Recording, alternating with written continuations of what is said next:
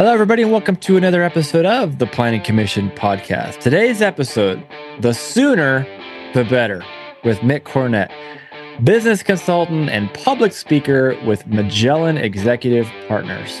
The Planning Commission podcast is a discussion you never even knew you needed. Sit back, join us for a conversation between a couple of old friends and their guests to talk about all the things that are happening in this wide ranging profession called planning.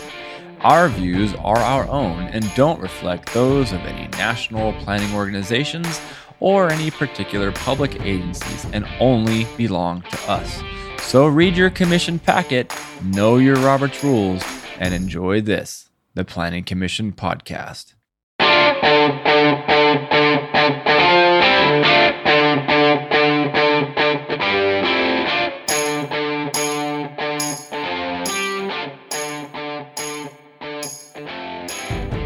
Hello, commissioners. Let's take roll. Commissioner Minshaw, you here? Present. And Commissioner Kostelik? Here. As well as myself. We are all present. Our agenda today, our discussion item, our whiskey pairing, our interview, and our lightning round. Commissioners, can I get a motion to approve? So moved. Second. Wonderful. Uh, and to our audience, just as a reminder, you can find all our past meetings on our website, www.theplanningcommissionpodcast.com. Head over to YouTube, Amazon, Apple. Please, please, please subscribe, like, and give us feedback. By the way, email. Email us and give us your feedback, comments, all those kind of episode ideas at planningcommissionpodcast at gmail.com. Commissioners, holy cow, do we have a guest today? I'm excited. Are you excited? Yes. I'm yes. excited. In, in one of our previous in one of our previous episodes, we had asked about who did who was a like role model in the public sector, and Mm, I picked you. So I'm really excited to get have you on here. yeah. We have a guest that is, um, you, you're going to get to know him in a, in a moment if you don't already. As a planner, he is a former mayor who, um, again, led his his city. What a story! And we'll get into all the details in just a minute. Uh, but let's set the stage here and talk about the things that really move the needle. What are the things that we can invest in, plan for that really, really, really can change. In this instance, the the general health of our population, right? And we know that, my goodness, we're we're dealing with so many things as Americans. We've been talking about chronic diseases for quite some time, and as you both know, we've been really exploring lately this concept of the social side and isolation and loneliness and other mental health type of a of a concern.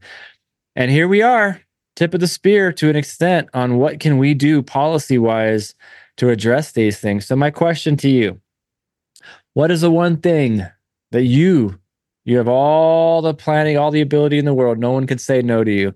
I know that never happens as a planner, but what would you plan for or invest to improve the health of your city's residents? Hmm, hmm, hmm. So many things to choose from. Do either of you have something you want to just jump in and go for? Yes. Okay, go I'll take that. Given all of our talk about safety and health and things like the new infrastructure bill and federal transportation, new rule no metropolitan area can widen another road until they first fill the sidewalk gaps on existing arterials and surface straight state highways. If we can't do that basic thing, then we've failed because we'll widen a road for motorists who won't exist for another 20 years based on what the model says. But we can't fill a sidewalk gap in a low income area. We can't put in a safe pedestrian crossing across a major street to get to a park, a greenway, all those things. So we kind of automatically deny access in the most basic ways when we don't do things like that. So the motorist is getting dessert, dessert, dessert, and the walker can't even get the bread tray that comes out at the beginning, right? They can't That's even get of- the server to come to the table. right. Here's the salsa, but you ain't got no chips. Yeah, there you go. I, I, I like it. It's good. I mean, yeah, it, you're not wrong. I mean, how is it that we live in uh, an environment where we can do all the things that we can do? And I love that. I love that we are a country that has sent up into space the this telescope that literally looks back billions and billions and billions of light years. Sidewalk gap. Can't do it. Can't fill it. like, yeah, we can. We just have to have the will, you know, to make it happen. So, Sabrina, do you have one? I do. Um, it's actually one that I know we're, that our guest is going to talk a lot more about. And in our background, um, talk a lot more about. But similar to sidewalks, I would say have both money and have a priority to really define and connect our spaces and our places. Um, understanding how much it builds community, so that you don't have so much disparate, you know, good things happening, but there's nothing connected, and especially in a pedestrian or bicycle realm where you actually can move between those places and it means something for what the community is.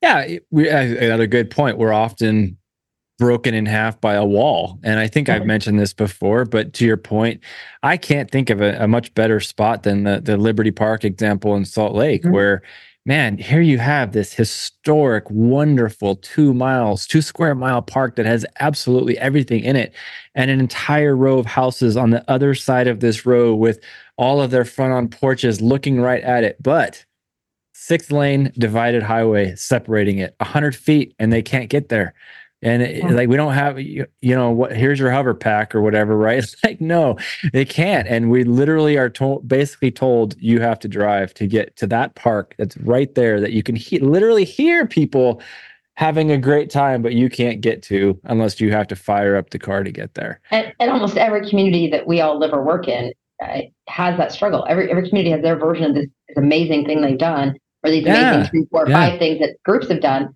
but they're they're not connected in any sort of system that builds the community. Mm, yeah, and our guess is uh man made made one mm-hmm. of these types of places on the in a good way happen uh, with a major investment in a park that we'll, well, I'm sure we'll get to in just a second. I'm going to go the other way. As a former personal trainer, I'm attacking your calories. I'm making sure we can do a little something on the input side versus the output side. King of the world, you've heard me say it. Let's do it. Drive throughs, you're out. Hmm. Get rid of it. If you can't get out of your car to go get the 500 calorie bacon covered maple bar, You're being generous on the calories. Five, you think that. it's maybe a thousand? Yeah, yeah. yeah. I, I, was trying to be nice.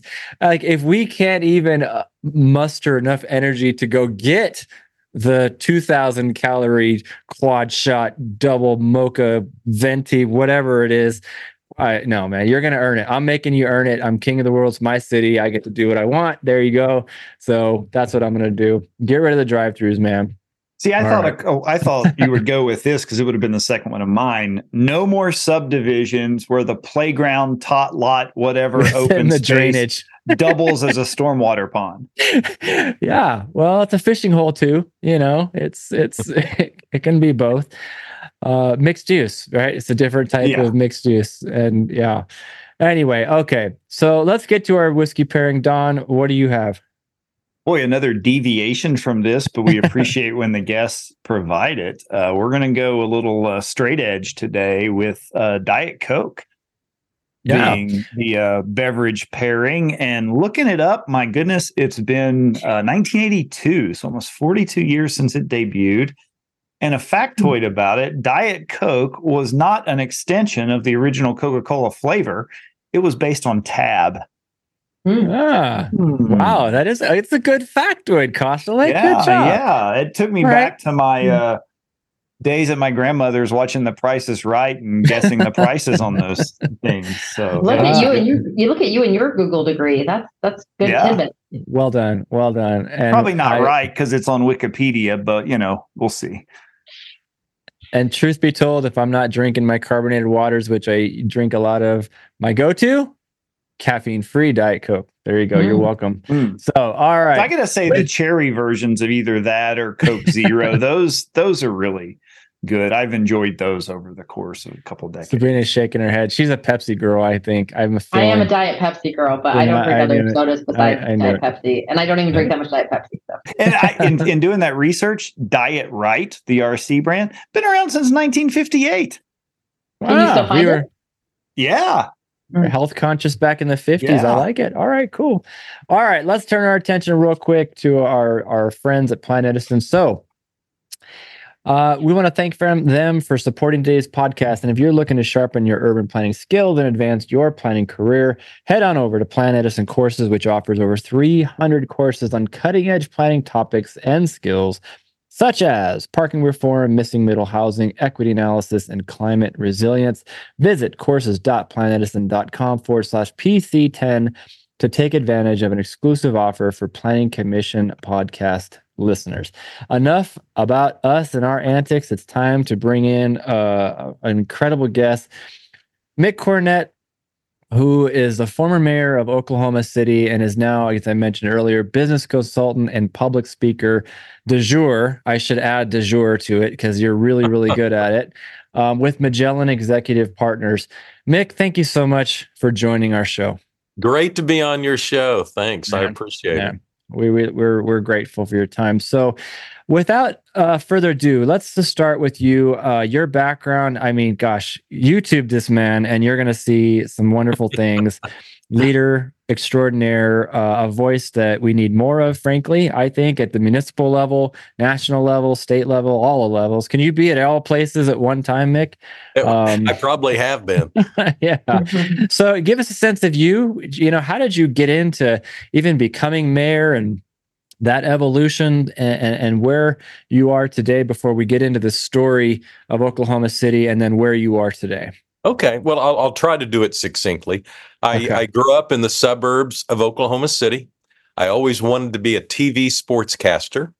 And so uh, went to college, uh, majored in uh, broadcast journalism, and uh, quickly uh, ascended in a 20 year career most of that was as a television sportscaster and anchor and reporter and photographer and you know sports guys kind of have to do it all and then uh, uh following the oklahoma city bombing i kind of went through a um, you know a restructure of my life and kind of did a personal accounting and decided i wanted to make a difference in some other way and i didn't know exactly what that meant immediately but my my bosses switched me over to news and so i became a news anchor and reporter and on a, a now infamous day in my life, um, my uh, my boss almost ordered or forced me to go cover City Hall. And uh, I, I, thought I was being punished. I thought, you know, this is like the worst assignment that any news reporter could have. And uh, in about an hour or two of that city council meeting, it changed my life because I realized one thing that I didn't know I was looking for, but I realized at the city level, at a city council, as an elected position, you can make a difference. And that's what I, I wanted to make a difference. I didn't know how or why I, or what I was going to do to do that, but I realized that that's what I wanted to do. So I, I left television, started my own video production business, um, and ran for city council. Was elected, and uh, then three years later, our mayor spot opened up. Ran for that and was elected, and then ultimately served 14 years as the mayor of Oklahoma City that was pretty succinct. You can tell you've been yeah. enjoying it. Good job. yeah. I, mean, I, I, I've had the pleasure of listening to you speak when you both came to our area here and then um, up when I was in Spokane. And you've got such a long story that, yeah. and a long career of just great accomplishments that really made a difference. So, start. Well, tell, tell, us about that story. Tell us about the story about I, Oklahoma City. One of the things that makes my approach as a public speaker or as a mayor different is that I didn't really have any planning in anything important. Mm-hmm. You know, um, I didn't know real estate. I really didn't know, you know, business at the CEO level. Uh, I didn't certainly didn't know anything about urban planning. I mean, absolutely nothing. And I probably knew even less about public health or health. I mean, I was overweight. I wasn't even in good health. Mm-hmm. Um, and so the idea that now I speak on urban planning and public health is almost laughable to me because I have absolutely no professional training in these areas. I just kind of keep my eyes open and have learned and have have asked the right people and have, you know, I, I, I try to listen. But if I have one skill, it's that I know how to talk to people. And my television background, what that provided me is I can take something that might be fairly complicated or fairly lengthy, and I can condense it very quickly and succinctly tell it in a way that people find entertaining, enjoyable, or interesting. And I didn't even know that was a skill. I didn't, you know, I didn't didn't uh, think it had any value and uh, kind of learned along the way that that's what I could do. I mean, and and it was a real asset as a public figure to be able to talk to people. Um, I bet the staff loved that when you got up there as mayor because you probably kept those meetings pretty short and sweet, yeah. right? Yeah, we moved along in those meetings. I mean, if, if you had something to say, you better quit. You better be quick because uh, I got through our city council meetings, you know, in a couple of hours, uh, generally speaking. Um, and, you know, I tried to, you know, people would say something and it would be a little bit disjointed, you know, it could be a, a person, the public could be an attorney, could be another council person.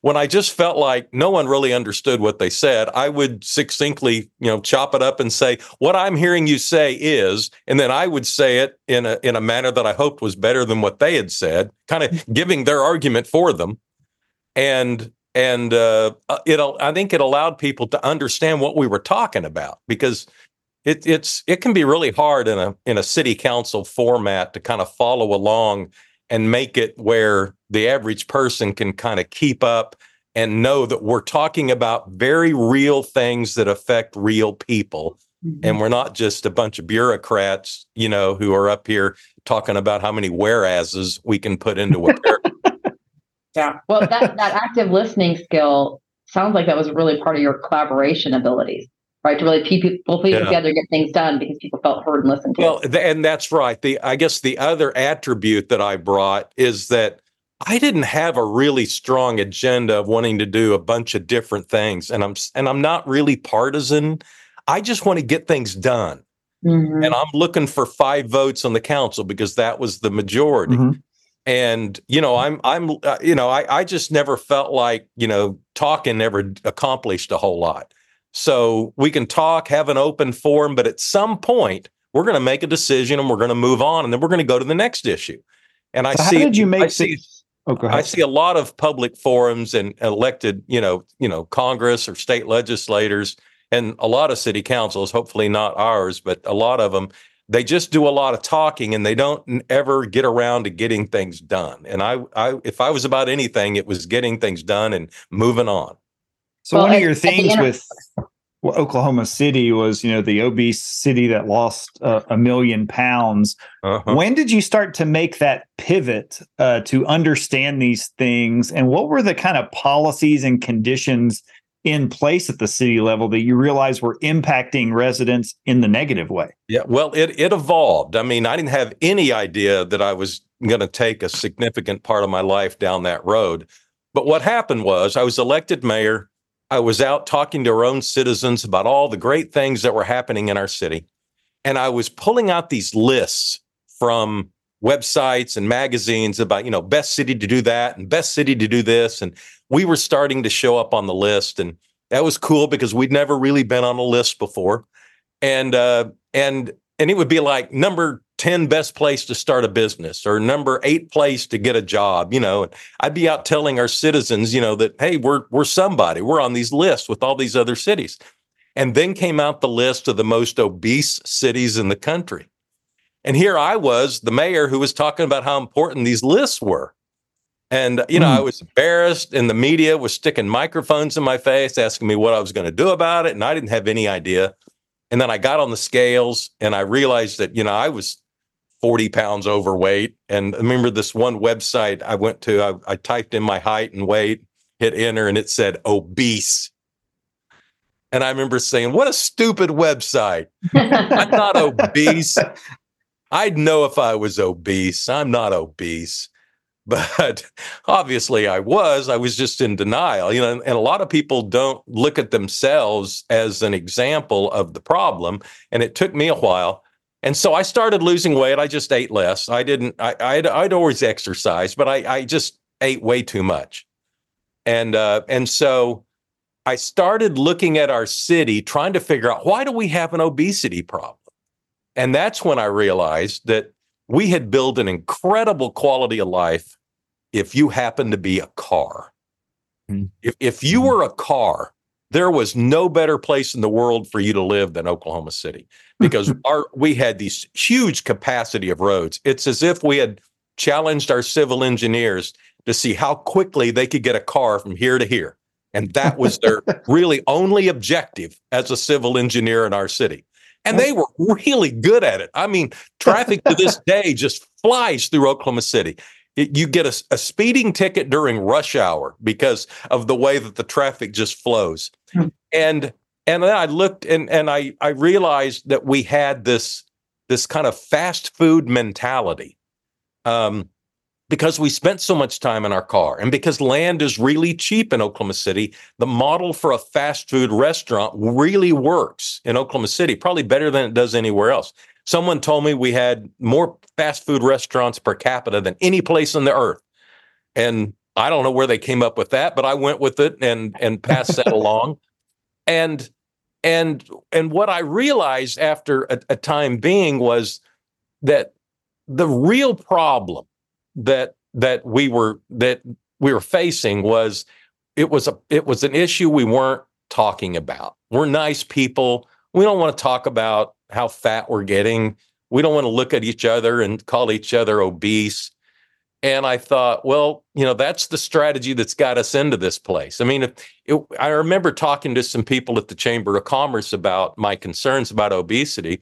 And I said, you know, when when usually when you're placed on a list, one of those lists that you don't want to be on, in this case, the most obese cities in the country, usually when you're placed on one of those lists, there's all this pushback and there's all this self-defense and you talk about the way the data was collected and you, you talk about the way that that that it's really misleading and this is these are the real facts and when we were placed on the list of the most obese cities in the country, we all just kind of looked at each other and went, Yeah, I bet that's right.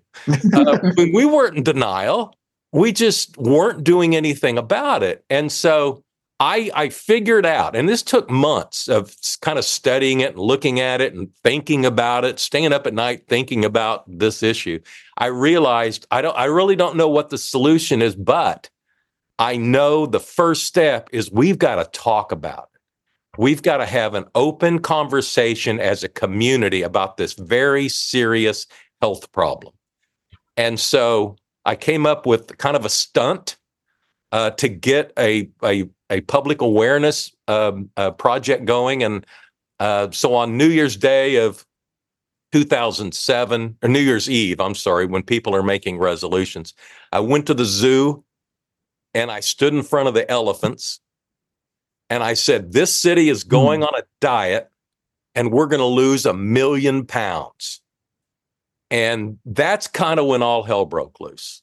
Uh, there was there was there was this, these outlandish comments about the fact that the mayor had put the city on a diet and did he really have the authority to do that? I mean, some people got it, some people didn't. But you didn't have enough whereas statements in that proclamation. That's right. Hit the bottom line was we were talking about it. I mean, when the mayor puts everybody in the city on a diet, there is talk going on over the backyard fence, over the dinner table. You know, pastors talking about it with their congregations. Suddenly, business leaders are talking about it with their HR departments and their employee mm-hmm. base. Because when the mayor talks about how fat he is and, and in fact that he needs to lose some more weight, then suddenly the veil has been lifted off this really difficult subject and people are more willing to talk about it. And that was really what kickstarted Oklahoma City's effort. And then I think the element of what you all want to talk about is that led to the changes in the built environment. And I didn't know that's where it was going to go, but I could I could quickly see that that's where I could make a difference. So what happened to the elephant? No elephants. Yeah, the people at the zoo, by the way, were insulted they, that I insinuated the elephants were fat. The, the elephants were. Who knew that elephants weren't fat? The, uh, the, the zoo people were telling me our elephants are fit. Wait, wait, wait. Hmm. Okay, if ever okay. you're, if ever there's going to be the excuse of something being big boned, quote unquote, it's the elephant, right? So, Sabrina, yeah. go ahead. I'm just so ready to talk about the built environment. Okay. okay. So, what happened in the built environment? I mean, I don't know that everybody's heard about. Tell us about just the overview of the maps one, two, and three. Okay. And, and then what what did that built environment change? Both help with the health, but also how did it change the community? Well, first of all, I had to I had to kind of start telling people in Oklahoma City just how bad our our built environment was. Our downtown grid had been laid out a hundred years earlier when covered wagons needed a lot of room to make a U-turn in the middle of the street. Mm-hmm. And so our downtown streets were six lanes wide. They were all all one way. And it was almost impossible to cross the street. And you mentioned the MAPS program. We have this interesting infrastructure program. And I, I say infrastructure, that includes public uh, public uh, uh, buildings like you know sports arenas and libraries and things like that. We've been able to build a lot of public amenities in the city with this penny on the dollar sales tax. But so we had so we'd started to build these elements downtown, but we hadn't changed the built environment. And so once you arrived downtown to see some of these really cool things, you almost were combating the automobile at every turn. It was like a war between the pedestrian and the car. And we didn't really have many sidewalks around the city. I mean, we had this huge geographic footprint of a city limits and an embarrassingly small amount of sidewalks built and and then take the wide streets and and so I just looked for funding opportunities. And so we had some additional capacity coming into a sales tax election. We had a bond issue coming up. We had this huge TIF because there was a skyscraper being built in our city. And we talked about doing some public improvements around it, but the the CEO of the the the company that was building the skyscraper was so generous. He said, "Well, why don't we use that TIF to redo the the built environment, the streetscape, basically, for 180 acres around mm-hmm. downtown? So not just our mm-hmm. building, but everywhere." And so we were able to fund an entirely new grid in our downtown business district um, all at once. Mm-hmm. Uh, in addition to w- with those under other funding sources, hundreds of miles of sidewalks, hundreds of miles of jogging and biking paths, and we built senior health and wellness centers um, and we invested on our river for the sports of canoe, kayak, and rowing, where now we host the Olympic trials uh, every every four years and have regattas, and all of that's downtown. We built a whitewater facility downtown for those sports, um, and so there's just all of this activity taking place downtown, and the pedestrian feels right at home uh, downtown, and has a much better chance in the suburban areas where there actually are sidewalks and jogging and biking paths. And we took a city that was the worst example of urban sprawl and suburbia and have, have improved neighborhoods across hundreds of square miles. Mm. So part of it was that we figured out how to pay for it. You know, it's not not like I'm the only mayor that wanted to build these things, but right. I may have been one of the few that wanted to do it and could figure out how to pay for it. And then had civil engineers that really embraced the idea and a planning department that was you know just felt like you know this was just an avalanche of an opportunity in their careers because they knew how poorly planned our city was and all of a sudden we were doing something about it and everybody just wanted to jump on board so i have heard you tell part of that story in the past um, mm-hmm. that has always stuck with me and i've repeated and, it, and it's more in my neck of just more than just built environment but tell us a little bit more about when Oklahoma City would have site selectors that would come and want to, you know, you're, you're competing for, for these bigger companies to come to the area. And, and how did that go before? And then as you started to actually define and have a different kind of community, how did that impact the work that a lot of our colleagues do in economic development and, and bringing more revenue, bringing more businesses? Yeah, well, my, one of my predecessors um, had spent all of his political capital and a couple of years of his time as mayor in pursuing a huge economic development opportunity.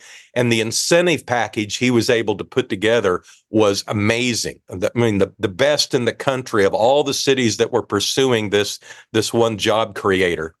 And at, in the end, we finished second, and he was disappointed and didn't really understand and uh, he he finally found out why we didn't get it. This company had sent in some mid-level executives and their spouses and had them spend a weekend in downtown Oklahoma City. And remember, this is 1990. at the you know at the mm. bottom of our kind of uh, urban economy, and they reported back to headquarters what they saw. And at the end of the day, the CEO of this company said, "We can't put these jobs in Oklahoma City because we can't force our employees to have to live there." I mean, th- that's how bad the quality of life had gotten in the in the urban city. Now, in the suburbs, it was okay, but the the quality of life in your downtown, the vitality of your core is so important, and it it it ultimately it it it allowed me to prove to people that the vitality that well that the quality of life in the suburbs was directly related to the intensity of the core. Hmm. And and that's not necessarily eh, you know in, instinctive. You know in oklahoma city life is okay in the suburbs. That's where everybody lived. It's where we went to church. It's where we worked. You know we didn't go downtown because there was nothing to do there. But our city was suffering and you can't be a suburb of nothing. And that's what we were trying to do. So what we ultimately did and my predecessors had kind of set up my era for success we were able to kind of build from the inner city out and become a downtown area and an urban core that the entire metro area could be proud of. Um, and that ultimately made all the difference in civic pride, our own citizens' willingness to invite family and friends to come see us, our CVB to be, um, you know, Im, Im, uh, impressive, and and it became a, a distinct part of our, our our economy um, you know, we, we were an oil and gas based economy 30 years ago. We've since, you know, diversified into aviation and biomedical and tourism. And, mm-hmm. you know, those were things that we just kind of dreamed about, you know, um, 30 years ago. Well, part of why I kind of piggybacked on that question is mm-hmm. I've heard so much from a lot of my colleagues, and all of us have to remember of that investment because now, especially with younger groups, people can really work from almost anywhere. And so when they have more choices of where to live and what brings those kind of, I think in one of your books you talk about the creative class that brings to it, um, they have a lot of choices. And so yeah. what our community looks and feels like in that identity and those amenities and how we treat our downtowns, especially, it, it's a game changer. So I appreciate that. Yeah, one one of the disconnects is that we all want to build cities for highly educated 20 somethings. That's what hmm. we're all trying to attract. Highly educated young people entrepreneurs, and that's a very entrepreneurial generation. Um, but when you go to vote, who votes? Old people, people like me. We go to the polls and we vote. So we we create policies that aren't necessarily aligned with the people we're trying to attract to our cities. And so one of the things I tried to impress on our voting public is we have to create a city for your grandchildren your grandchildren are going to leave if we don't start doing things differently. And it was a message that resonated because they had seen it. My generation left. You know, if hmm. you came of age in the 1980s in Oklahoma City, there weren't jobs if you had an advanced degree or if, you know, if you had ambitions. Um, you know, when I when I see my high school graduating class, and it was a pretty, you know, high performing class, um, you know, we have a we have a reunion. There's more people from Dallas, you know, than there are from Oklahoma City. Because mm. you know, uh, there's there's they're in New York and Chicago and Japan, but there aren't that many that are still in Oklahoma City. We lost a generation of talent because we let the urban core subside and we hadn't diversified our economy and we hadn't invested in education and health and wellness and created a quality of life where those young people could see a future for themselves. Um, so, convincing older people to build a city for younger people is not an easy task, but we were able to do it. And the city has not lost an election since 1986. Hmm. Everything we put in front of the voters has passed. Hmm. I, you know, it, it's almost biblical when you talk about the return of the the water to the river. you know, I mean, literally, right? I mean, what a concept of, here was this incredible attribute that really wasn't. And I love in your discussions about there being the line item of mowing the river every year, you know. And um, I know my, I think I've shared this, but my first day of, gra- of planning grad school, our professor said, think about your most ideal place. And every one of us had water in our ideal place somehow or another you know and and and the power of creating a waterfront and people just gravitating. Our bodies are what 70% water and i think there's just this magnetism you know kind of a thing to it.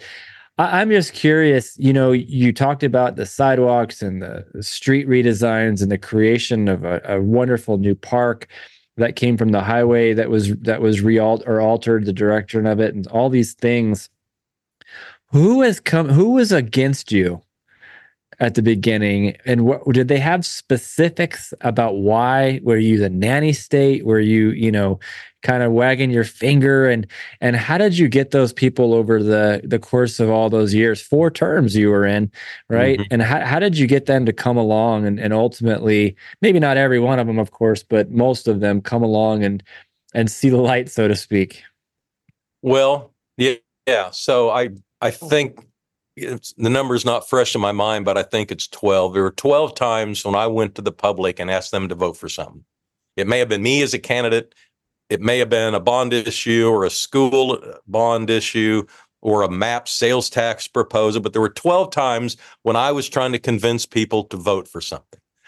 And I noticed this pattern that would that would emerge. I'd be in some far off suburban public meeting, you know, where neighborhood leaders come and and you know you, know their their neighborhoods wouldn't have met the, the scrutiny of, of anybody on the panel here today but nonetheless that's who's going to determine the outcome of this election and i remember you know in every one of these meetings it seems like i'd see somebody at the back of the room just scowling the whole time i'm talking i'm talking about this you know this world i'm trying to create for them and I, I realized i could start making assumptions that that person that was scowling at me they they didn't like downtown. They didn't like taxes and they didn't like me. And and I realized when I when I'd lost the intellectual argument, you know, of what I was trying to accomplish, I would close with this. I would say, well, all all I can tell you is we're going to build a city where your kid and your grandkid are going to choose to live. Mm-hmm. And oh, they hated that argument because they knew it was true. They had enough ancillary comments from younger people about how great this city was becoming. And they also knew that my generation had left. It may not have been in their house, but they had a nephew or a niece or a grandkid or a brother or sister. Everybody knew talented, young, educated people who had grown up in Oklahoma City and left for what they considered a better opportunity. And suddenly, as we, you know, kind of got some momentum, you could see that wasn't true anymore. Uh, you know, I mean, now people were starting to move to Oklahoma City from Texas and California. And and this was like bizarre behavior. It was like it was like geographic shifts and demographic shifts that no one could truly understand or appreciate. Uh, but it was happening. And you know, we have a low qual we have a, a low cost of living. We have no traffic congestion to speak of, and we have an abundance of fresh water and clean air. And fortunately, those are things that a lot of people in other places are looking for. We kind of take those things for granted because it's what we've always had. But now people kind of see the wisdom of, of these, you know, mid-sized cities in the center part of the United States offering a quality of life that some people would choose over a big city on the coast.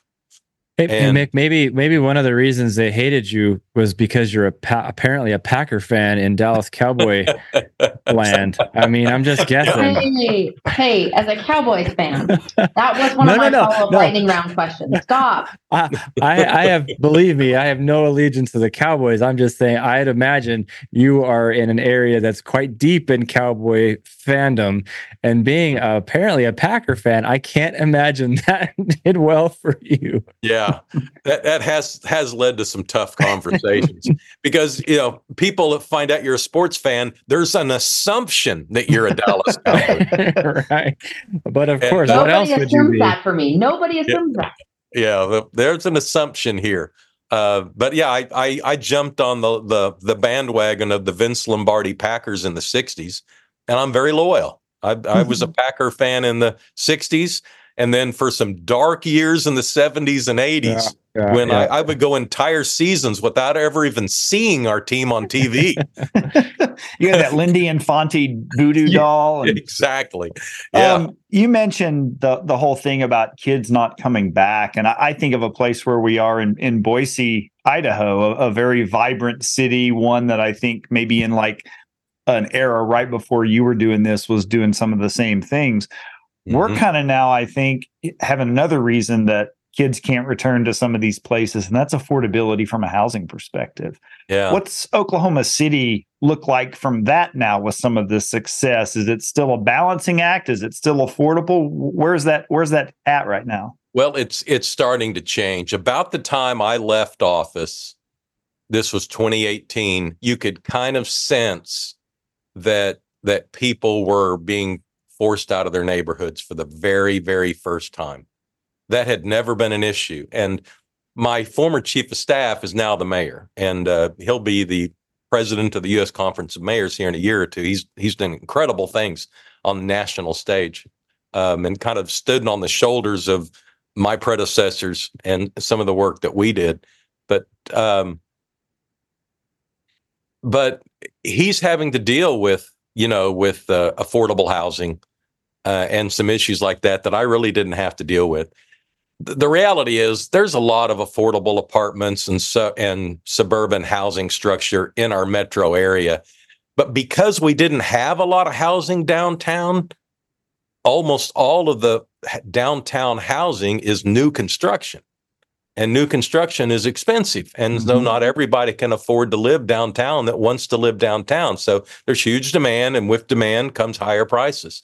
So you know I, I used to joke that you know if if you lived downtown in 1990 you were probably in jail because because really no one in their right mind would have lived downtown Oklahoma City in in that era. I mean, it and was now you're going to have the tallest dark. building in America. yeah, that, right. right. I I don't know if that's going to happen. That that seemed like an April Fool's joke to me, but but yeah. So now there's people wanting to live downtown, and there's a whole that's a whole different dynamic. Um, so it sounds like maybe between the whole metro area, or maybe even the city itself as a cross section, there's still some better options than maybe oh, other oh, yeah. places are seeing, and it's very concentrated. Yeah, if, I mean, if if you don't mind living out a little bit, you know, ten miles, twenty miles, um, you can you can obviously get very affordable housing, probably as affordable as almost anywhere in the United States. But if you want to live downtown, you know, where we have the streetcar and some of these, you know, urban parks and the the canoe, kayak, and rowing. If you want to live in that kind of cool environment, it's it's getting expensive, and that's a shame. But like I say, it's a reality because we just didn't have any, you know, older housing to reconstruct. We had to we had to build everything new uh, because we didn't have any. Nobody told that joke about living in downtown and being in jail to the United executives as they were trying to woo them into town, right? That was hopefully right. not part of the the chat afterwards. yeah, we were just in denial that the urban core mattered. You know, we thought it was all about incentives. Uh, we found out that yeah. the quality of life in your city matters. Well, it's the thing I've been seeing it for years, no longer. And we still have places that have this mindset oh, if we can get them some water, sewer, and a good road, that's all we need. And that's pivoted toward the quality of life stuff. And the places that have gotten that, I think, have been the most successful. Yeah. Yeah. And I guess the reality is you got to have those things too. You know, but oh yeah, yeah. It, but you but you can get in the conversation. To your point, you know, if you, you know, you got to have all those business incentives and you got to have the infrastructure and, you know, and people care about, you know, access to rail and all of that stuff is very, very real. But you can't even get in the conversation if you don't have a quality of life anymore. You, you've got to have a place where people want to live so that job creator knows that they can attract highly educated people to come work in that in that city. And you know, that's that's our success ultimately. Um, it'd be nice if quality of life was the only thing that mattered and you know they could they could build their own rail hubs and and uh, we didn't need to put incentives in place but we got to do that too so i'm going to do a quick plug since you haven't done it yet but your okay. new book or your book the next american huh? city right um, i'm about halfway through it and i just find there's so many i guess reminders of motivation of why we work in that space and, and making a difference um, and really reflections to what you talked about of what does the next cities look like and what's important? How do you get there? So putting that plug in, what's you. now? You wrote this awesome book. It's a great reflection. What are you up to now? I mean, what's exciting you? What's coming next for you? Well, I love to travel and talk about my experiences and what you know, urban planners are doing today. And I love to talk and think about what's on the horizon. Mm. And I can't help but think the autonomous vehicle is eventually going to emerge and become a part of our daily life. Mm. And I think it will probably become the biggest disruptor mm. in our lifetime for the design of cities. Mm.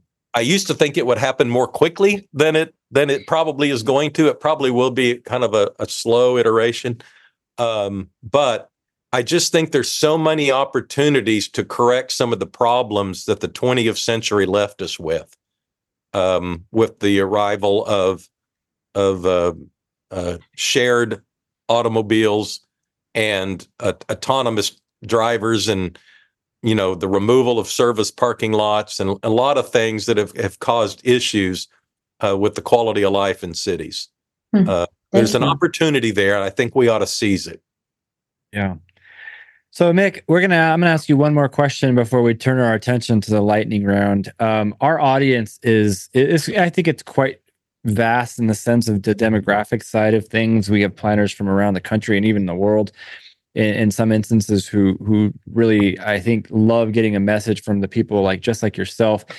I'm curious though, especially two groups. Okay, the planner who's been doing this for a while maybe kind of a little bit burned out, not sure what they can do about certain hmm. things and now at their wits end a little bit. And then the other one, the one that's either just out of college or nearing the end of their degree program and I can't wait to get after it, right? I'm going to ask you to speak to the two of those groups. And what would you say to them to keep to motivate them to do the types of things that you championed and your staff was able to achieve in Oklahoma City. And now here you see the fruits of all of that you know years later. What would you say to those two crowds? Well first of all that the work that you do is very very important but it it nothing changes very quickly Mm-hmm. I like to think in spans of 10 and 20 years. Can can you help a kid that is growing up today have a better life in their city, you know, that that that you're helping to design from 20 years? An elected official that thinks about 10 and 20 year increments? yeah. Let's yeah. pause for a second and reflect on that in and of itself. Yeah, that you know, and I I used to say, you know, when I when I was the mayor, the city was just progressing with this great trajectory. But a lot of that was because of the work my predecessors had done. And I was always trying to talk about the fact that when you're a mayor or member of a city council in a city that especially in a weak mayoral type of, of situation uh, with a city manager form of government, if the things are going well, you sh- in the city at that point, you should probably ask, well, who's the city manager today? And who were the mayor and council 10 years ago? Because that's probably who was leading the direction that the city is now enjoying or regretting. I, I really believe a, a, member of the city council or mayor, and I would I would add, you know, a lot of the staff members too, but kind of depends on on the the role. Um, you've you've got to think about how we can design a better city down the line um, it's so easy for an elected official to get caught up in today's issue and you know tomorrow's calamity and you know, did the trash get picked up? And, you know, you have six calls about the street that was missed and you're concentrating on that, trying to figure out who to fire to fix that problem. when you, you should be, you know, attending conferences or going to national events or traveling and looking at other cities who have done things that your city ought to consider. So you can start planning today how to get your city to, to reach some of those more lofty heights. Um, and I, I think going back to Chris's question for planning staff to do that and, and be curious about those things too, right? Yeah. The the planners are usually the ones that already know it. and I, I think it's it's also counterintuitive that that that in, in in there's a lot of inference that mayor and council shouldn't go on these junkets. They shouldn't travel. They they absolutely should get out of the city and go see other places. Because when you're in that position, you look at other cities completely differently than before you were elected. All of a sudden you see things that you never saw. While I was mayor, I, I got my MBA at New York University, an executive program. I made 45 trips flying up to New York on weekends. Mm. And so that that's that's not the pivot to that story. But the point is, I spent 45 weekends in New York City mm. while I was the mayor of Oklahoma City. And the opportunity to see a city of that of that of that size working on a daily basis, uh, I thought was really really valuable. And I I traveled probably more than any elected official ever has because I had opportunities to speak and so people would invite me to speak. And I was, I was, you know, traveling maybe, I don't know, 30, 40, 50 cities a year for years as the mayor of Oklahoma City. And I was talking about Oklahoma City. So I was out selling the city. But what I was also doing was looking at that pedestrian bridge over there and seeing how much better it is than our Department of Transportation builds pedestrian bridges. and I was stealing ideas over here and over there. And we're building a park. And so I'd go to Millennium Park in Chicago and just look at, at you know, at how it worked. Because I, you know, I, I don't know anything about building a park but I can study it, you know, uh, if I if I go there and take time to look. And I could see things that I never would have seen had I just stayed in Oklahoma City and thought that my main job is to make sure that the trash gets picked up tomorrow. My yeah. main job was trying to build a city that would keep our grandkids from from leaving. Um, and I, I think I just from that standpoint, I just had a different perspective of my yeah. role. And yeah. and I had a great city manager that was making sure the trash was already picked up. There you go. There you go. that, I just that, I, that, may be the the buried lead in uh, from a journalistic sense of everything that I've talked about. I I had a city staff that was really really good. I, I you're telling that story of a, a, a man from Oklahoma City going to New York, taking ideas and bringing them back, and I harken back to the old 80s 90s era Pace Picante ad New York City, right? Get a rope. Yeah. Well, I didn't. I I assure you, when I got back in Oklahoma City, I didn't brag about it. right, right, right. I, Smart man. I, four. I, that's why was, you got four terms right there. When right? I was that out logic. of town, I didn't. I didn't tweet, "Hey, look at this exciting day I'm having." yeah, Petersburg yeah. or Spokane or wherever yeah. I was, you know. Yeah. I I didn't let people know I was traveling or I was out of town. I mean, if they could find out, I wasn't I wasn't embarrassed by it, but I wasn't out talking about it either. Right, uh, right. Because well, let's let's sure uh, goes wrong and and people want to know where I am. Yeah. Let's transition to our lightning round in the short amount of time that we have with you. We appreciate all of your great insight. And again, you know, a quick search of, of Mick on YouTube, and you're going to be even more inspired. Lombardi esque, I think, in many cases of the things that you have to say and the things that you've done. So we'll just pepper you with a handful of questions and then we'll wrap up this episode. All right. Are you ready? Here we go. Quick answer stuff. You are an Oklahoma City guy. What's the better museum? Apparently, the Rattlesnake and Venom Museum or the American Pigeon Museum and Library, both of which apparently are located in OKC. I, I've not been to the Rattlesnake Museum, but I have been to the Carrier Pigeon Museum. Oh. Um, you know, it, it, they're they're both one of those museums that when you walk in, the people that are inside wonder what you're doing there. You know, right. it never dawned on them that you might be a customer. So, and you you missed the banjo museum. I mean, I oh, know. it's on my oh, list. You just oh, jumped oh. okay. Now John's piping if, up, He's getting excited. If you're in, right if you're there. into banjos, and I, I'm sure at least half of you are. If you're yeah, into banjos, the Banjo Museum is an amazing place. Oh, but I, I, go in there, it's like, you know, those banjos all kind of look alike to me. all right. So, out of your prolific Green Bay Packers card collection, what's your favorite one? What's the best one you've got in there? Oh, uh, a 1935 National Chicle of Clark Hinkle. Mm. Wow. Uh, yeah, wow. it's a it's a pretty special card. Early Hall of Famer of a Packer running back.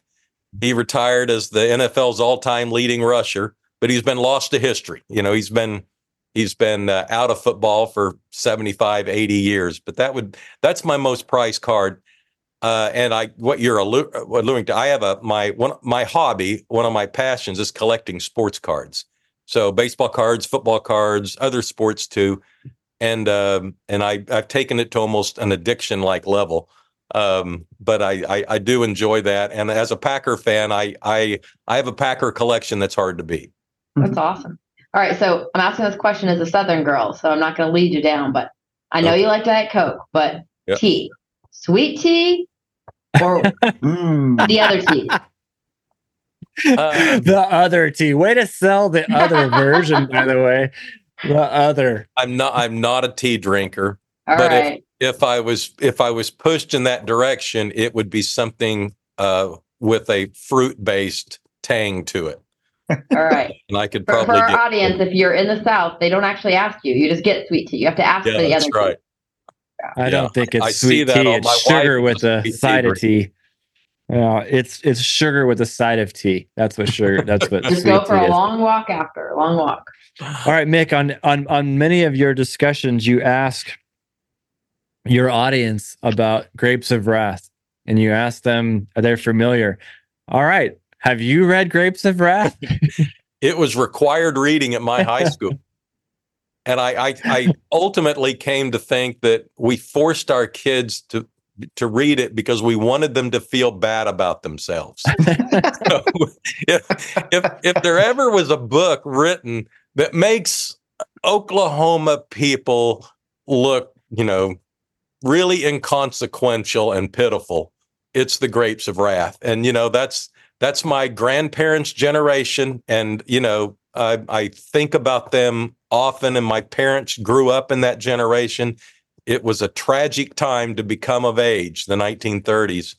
Um, but uh, the, the the the fact that that book is standard literary reading is something that's never really I, I, that I've never really been able to figure out. I don't I don't get. um, yeah, I, I, I don't know. If, Steinbeck has better books. Mm. So, as a former sports writer, I know everybody from your part of the country has a good Barry Switzer story. Do you have one you can tell? Oh, do I ever? And uh, you know, I think there was like a, a kind of a 30 year wait for me to start telling this story. and, and occasionally I get asked about it. But in 1989, Barry had retired and he was asked to speak. Uh, I know he was asked to be on an episode of Coach Remember the the Hayden mm-hmm. Fox show, and he was on it, and also on that on that uh, while on that episode, I went out there with him as a sportscaster to show, hey, what Barry Switzer's doing now. He's going to be on Coach, which is my ABC network, and and so I was out there, and um, and being with Barry Switzer for one four hour night in Los Angeles should have been a movie. Uh, it it was uh, the most incredible, semi embarrassing night of my life. Um, and and anybody who who gets the details of that just it, sees their blood curl and can't believe that I was actually there to witness some of the things that I saw that night. Uh, it was wow. It was we need a part two of that. Of yeah, say, uh, a, a, guy that became pretty good friends. He had been the athletic director for a while at K State, and and that was when Switzer was at Oklahoma, yeah. and he definitely shared a, a bunch of those that definitely weren't fit for print. yeah. Well, Barry is a good friend to this day. In fact, uh, I saw his wife just a week ago. She came over to oh, visit. Wow. Awesome. Um, but uh, being Barry Switzer was was a was a full time job, whether you were whether you were coaching football or just living life, just being. and, and I I got to see it uh, for one four hour period in Los Angeles, and it was a night I'll never forget. It's awesome. All right, I have one more question on lightning round before we summer up here. Okay. So I was absolutely intrigued by how much you travel and getting ideas, and you're talking to three people who do that all the time. So mm-hmm. Our spouses probably always wonder why we have so many pictures of certain things on our phones, right? yeah. You know, I have pictures of parabolic crowning on the road, you know, and he's like, why do we have a picture of a road on our on our phone? So of all the pictures on your phone from all your travels, um, thinking back, what do you think is is maybe the most prevalent subject that you have pictures of on your phone? Streets. Um, I, I, can't tell you how many. We were designing a brand new boulevard in downtown Oklahoma City. We replaced the old interstate corridor, moved it, and built an, an at grade boulevard in its place. Mm. And so I spent so much time K Street and I Street and lettered streets I can't remember today. And I would step off, you know, the different sleeves and the different lanes and the parking. And I would say, you know, it's, you know, it's, it's and I'd bring it back and I'd study it with our city manager and staff. You know, wh- what kind of street do we want? Because um, Jeff Speck became a good friend of mine. Mm-hmm. And Jeff was the one who showed me that the most Im- important thing about an urban core was its streets. And that was such a landmark moment for me when he said that. And I was trying to think about what in the heck he was talking about. Um, and I realized how right he was. Um, and so I spent a lot of times trying to learn about street design and what makes a good street and how important it is to the quality of life and the fabric and interaction with buildings and parks and all of those things that you all know really well. But I didn't know anything about it. Um, and so you, what would I take pictures of? Streets. I, would look at, I'd see this is a great street, and I just stay on it and take pictures from every angle, so we could come back and study it and see, you know, how that how what we could do in Oklahoma City that might take some of those best elements of those other places. That is such great advice for all elected officials and and public and private planners. Is you know, take those pictures, figure out what you want for your vision of how you can do it. So, mm-hmm. thank you so yeah. much for that insight. Yeah. Sure, yeah. Sabrina and streets shouldn't necessarily be political but yet you know oftentimes they can be. But you know here you and jeff i know come from you know different places on that spectrum a bit and here you came together on a topic that changed people's lives for the better. And it's it's possible. Oh my gosh it's possible we can actually have good conversations right? So and uh, and i had a lot of good conversations about parks yeah uh, mm-hmm. and i mm-hmm. can't i remember the day and you know, Mayor Daley was so excited to show me his parks, you know, around around Chicago. And, you know, it's it's great to have other mayors talk about what they're proud of in their city. Yeah, yeah. And you see it through their eyes. And then you go back and you try to see how, you know, what elements can we do in our city. And and one aspect of this is you know we had a we had an expanding tax base in Oklahoma City. Our economy was growing. And when you have expanding tax bases, you have discretionary dollars. And so if you're working in a city that is having decreasing tax base, it's really hard to find the dollars to make meaningful change going forward. And so a growing economy is paramount to being able to restructure and change the urban environment. So don't get don't don't when you hear somebody talking about jobs and all of those things, growing economy is absolutely essential for creating a city where we want to live. Wonderful. Well, Mick, thank you so much for taking time out of your day uh, to speak with us and our audience. We we greatly appreciate it and can't thank you enough. Well, you guys are a lot of fun. Thanks for thanks for letting me re- remember a lot of really fun things. Good, good. All right, to our audience, make sure a couple of things. Go find Mick's book, The Next American City. It's available all over the place, uh, and pick it up, read it. Be inspired, right? Also, remember he is a business consultant and public speaker at Magellan Executive Partners, and uh, I'm sure continuing to do great job and all the speaking engagements that he's doing. Bring him to your town, motivate your your mm-hmm. folks like you did today with us. So, Uh, thank you again. So, to our listeners, one more time, hit up our website, www.theplanningcommissionpodcast.com. Like and subscribe. Send us a message. We always like hearing from you. To my fellow commissioners, can I have a motion to adjourn? If, if, I'm gonna if say- I'm gonna say keep I'll- talking to him. I'm gonna say I'll say I'll make the motion, but I just thought of this because I looked it up. Of the top 50 metro areas and population in the U.S., Oklahoma City is the only one I've not been to. So I need to change that real quick. Absolutely. There you go. All right. So All there right. is a motion. Move for I'll adjournment. Yeah, I don't think I asked for discussion on Ah, the motion sorry, yet. but- sorry. That was just That's, that's why Robert squirrel brain hit me late. Yeah, we, we don't want to end. We don't want to Yep, I end. hear you. All right, we have a motion in a second. Uh, we're all in favor. We'll see you next time. Thank you to our audience. Uh, we appreciate you. Hey, everybody. Commissioner Danley here. Would you like to see more, hear more? Well, we got you covered. Go to our website, www.theplanningcommissionpodcast.com. It's got everything you want guests, yep, past episodes, video, the audio, even our whiskey pairing, links to everything about all the people we've had on, books, websites, you name it. It's unbelievable. If you want to reach out to us, please, we'd be more than happy to chat. You can email us, planningcommissionpodcast at gmail.com. You want to tweet at us? Go for it, at Planning planningcommish. We're also on YouTube with the Planning Commission Podcast channel, Facebook. Heck, send us a carrier pigeon if you need to. We'd love to hear from you about ideas, guests, you name it. Thank you for listening. We appreciate it. We'll keep doing our thing. You keep doing yours. Have a good one.